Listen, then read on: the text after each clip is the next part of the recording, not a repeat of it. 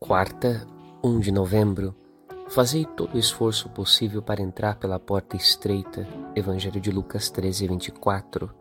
Havia no templo de Jerusalém a porta das ovelhas, uma porta estreita por onde os animais destinados ao sacrifício eram introduzidos.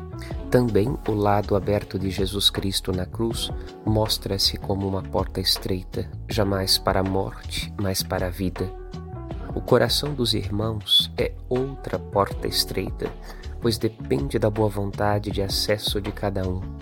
Como o sacrifício de Cristo, o sacrifício dos discípulos de Jesus, ambos requerem um verdadeiro esforço, pois é mais largo e fácil o caminho oposto, isto é, do egoísmo e do orgulho.